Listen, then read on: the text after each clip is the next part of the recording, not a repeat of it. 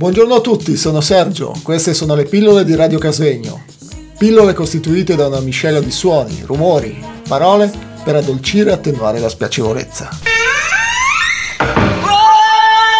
Stiamo trasmettendo da Radio Casvegno. E cosa si può fare per eh, superare la paura, no? Che alla fine è presente un po' sempre, magari in modo appunto a volte più nascosto, a volte in modo individuale, a volte invece appunto collettivo, no? Come in questo momento. affrontarla. E come si fa ad affrontarla? Ma la paura si affronta solo con la conoscenza, io credo. La conoscenza è intanto conoscere per se stessi. Quanto limite ho io di quella paura? Cioè, arrivo fino a quel punto e poi inizia quella paura. Come posso fare per superarla? Come posso conoscermi? Se ho tanta paura e mi tiro indietro, vuol dire che non conoscerò mai come battere quella paura.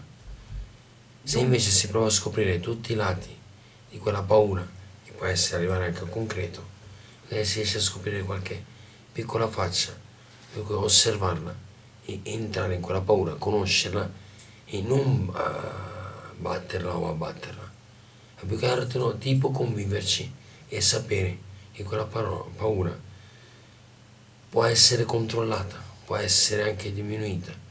La paura non sparisce mai. La paura è un sentimento che non sparisce mai a nessuno. E per fortuna abbiamo E chi non ha paura, eh, purtroppo non è. eh, non, non dico che non è a posto, però c'è qualcosa che non va. Perché ognuno di noi prova tutti i sentimenti che l'essere umano può, può avere. Non affrontare la paura vuol dire avere codardia ancora di più. Vuol dire non mi interessa, non mi interessa, vuol dire che sei ancora più paura di quello che è normale. Mentre affrontarla, incontrarla, accompagnarla, vuol dire conviverci e maturare con la paura.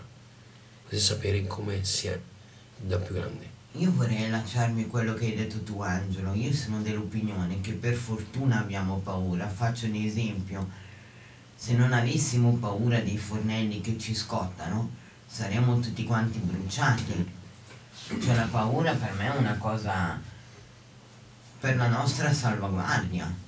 È vero che non deve sfociare in un attacco di panico, perché l'attacco di panico poi è difficile da gestire, da, da, da rimettere di che. Però la paura va sempre ehm, osservata con, io la chiamo così, eh, forza gentile. Cioè, nel senso, con la capacità e il controllo che abbiamo noi, mettere più forza e cercare poi di, di incontrarla non come muro, ok?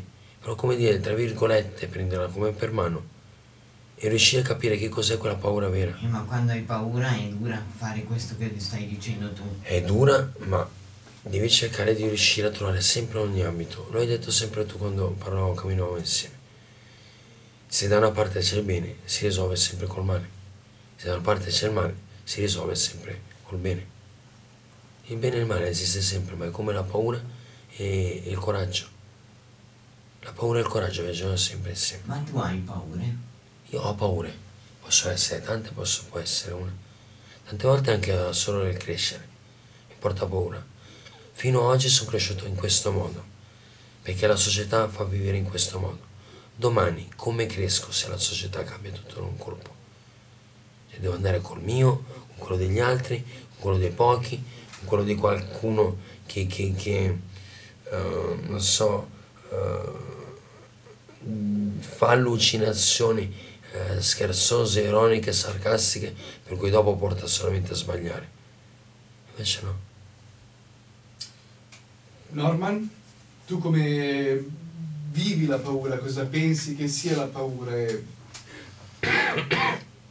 Un po' tutto quello che hanno detto Angela, Petra e Fulvia. Fulvia. Grazie. nel senso che hai un rimedio alla paura, a volte cerchi dei rimedi. Sì, certe volte mi basta pensare razionalmente, eh, sono lì ad analizzare il problema e aiuta certe volte per farla diminuire. Non farla sparire, ma diminuirla. E Non è man facile eh, razio- cioè, ragionare razionalmente davanti alla paura. eh. C'è un, un atto che davvero eh, richiede coraggio e fermezza. Forza. Questa è Radio Casegno.